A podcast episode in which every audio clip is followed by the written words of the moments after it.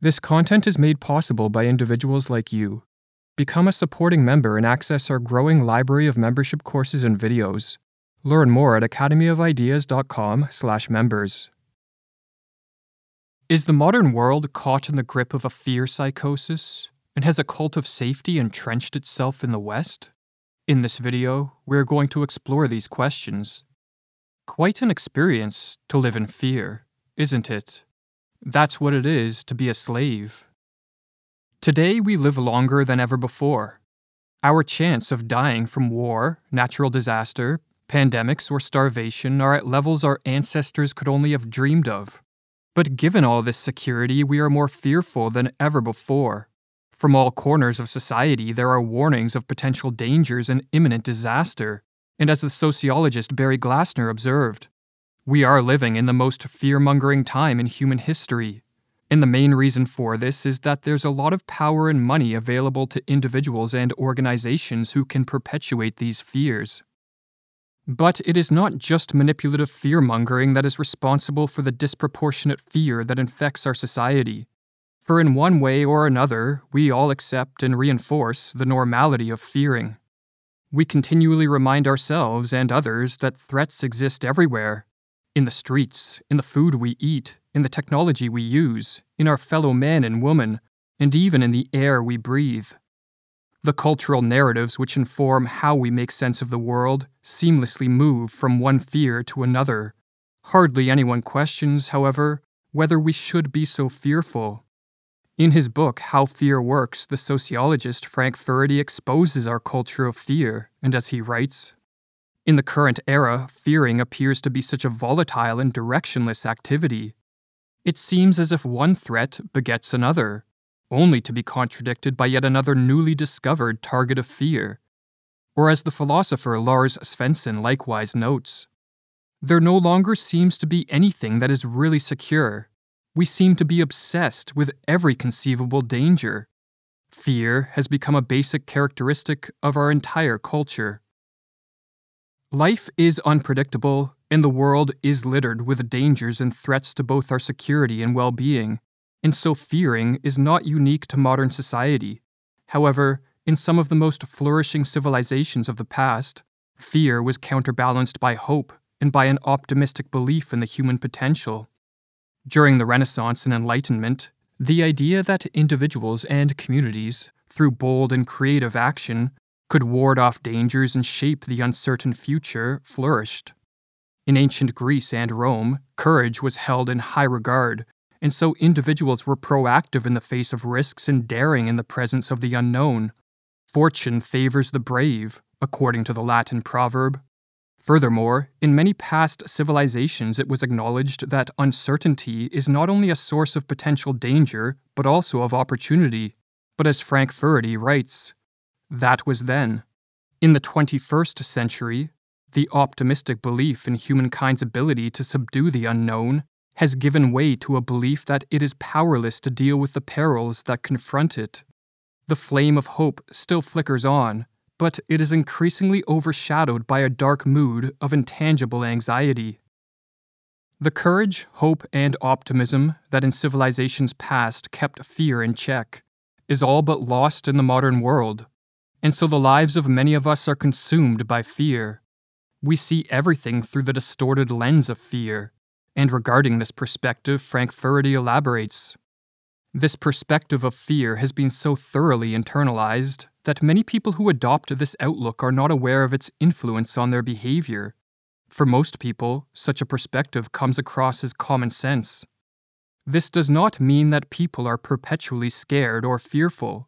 Rather, the perspective of fear works by sensitizing people to focus on potential threats and dangers while distracting attention from the probable positive outcome of engaging with uncertainty.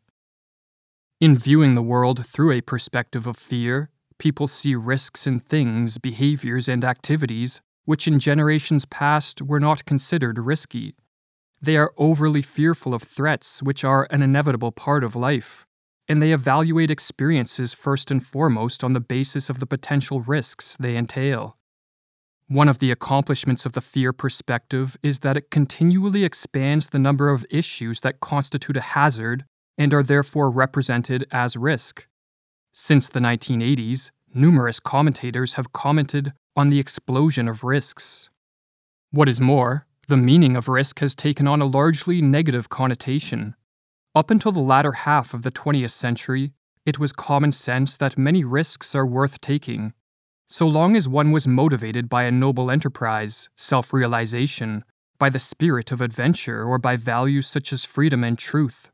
Facing up to risks was acknowledged to be a precondition for the cultivation of character and even the accomplishment of greatness. Or as Nietzsche put it, the devotion of the greatest is to encounter risk and danger and play dice for death. Instead of being celebrated, today the risk taker is often castigated as foolish, selfish, and a danger to both himself and others. This negative perception of risk taking is driven by worst case thinking. Many people are predisposed to think of the worst that can happen, and then they behave as if it is likely to happen.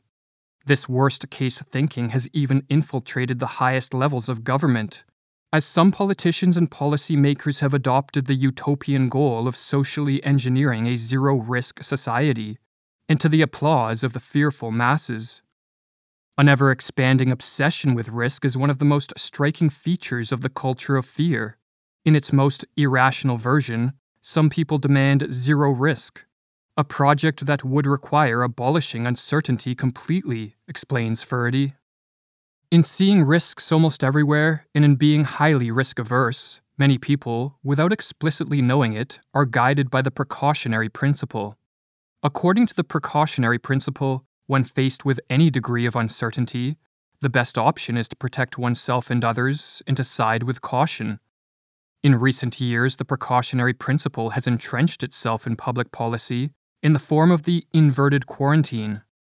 While the purpose of a traditional quarantine is to seclude a sick person to prevent a disease from spreading to others, an inverted quarantine, in contrast, involves healthy people isolating themselves from the dangers they perceive as threatening. And as Furedi writes, inverted quarantine constitutes a response to the fear that the human condition is inherently unsafe. The belief that the human condition is inherently unsafe is the fundamental creed of the cult of safety, which has solidified itself in our society. In the last few decades, safety has, in the words of Furedi, taken on a quasi religious quality. The quest for safety has become the raison d'etre of the West, and the rules and restrictions erected at the altar of safety have ballooned to absurd proportions and intruded on ever more areas of life. To make matters worse, no matter how irrational or authoritarian they are, and no matter whether there is any evidence they are effective, safety rules and restrictions are held by most people to be essential and beyond question. Safety and security have become their own arguments. Officials and organizations seem to believe that the mere mention of these words is enough. No further justification is needed. Safety rules are often assumed to be doing something good just because they exist.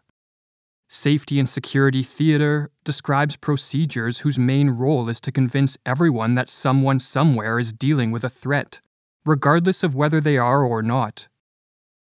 An abundance of safety rules and restrictions are not making people feel safer. They are contributing to our culture of fear. For safety rules and restrictions communicate signals about potential dangers and threats, and so the more a society is inundated with them, the more people assume that the environment is inherently unsafe. Furthermore, in placing limitations on the freedom to explore, experiment, and make one's own choices, rules and restrictions implicitly communicate to people that they are incapable of making their own risk assessments and assuming responsibility for their own life. The modern cult of safety is infantilizing people and increasing the chances that, from cradle to grave, they remain dependent on overbearing authority figures to keep them safe from what they have been socialized to believe to be a dangerous world. The act of trading in freedom does not make people feel safe. It heightens people's awareness of their lack of control over their lives and thereby enhances their sense of insecurity. The loss of any of our freedoms simply undermines people's capacity to deal with the threats they face. Many safety rules and restrictions derive their perceived legitimacy from the authority of the science. In contrast to science, which relies on evidence, experimentation, the testing of ideas, and whose conclusions are open to doubt and reinterpretation, the science relies on trust and authority and does not tolerate skepticism. If the science alerts us to a threat, or if politicians invoke the science to justify heavy handed measures, then those who refuse to blindly follow the science are treated as the modern equivalent of a heretic. Statements like, the science says, writes Furedi, serve as the 21st century equivalent of the exhortation, God said. Unlike science, the term, the science, serves a moralistic and political project. It has more in common with a pre modern revealed truth than with the spirit of experimentation that emerged with modernity. The constant refrain of scientists tell us serves as a prelude for a lecture on what threat to fear. Those who do not heed the warnings of experts are frequently castigated as irresponsible, if not evil.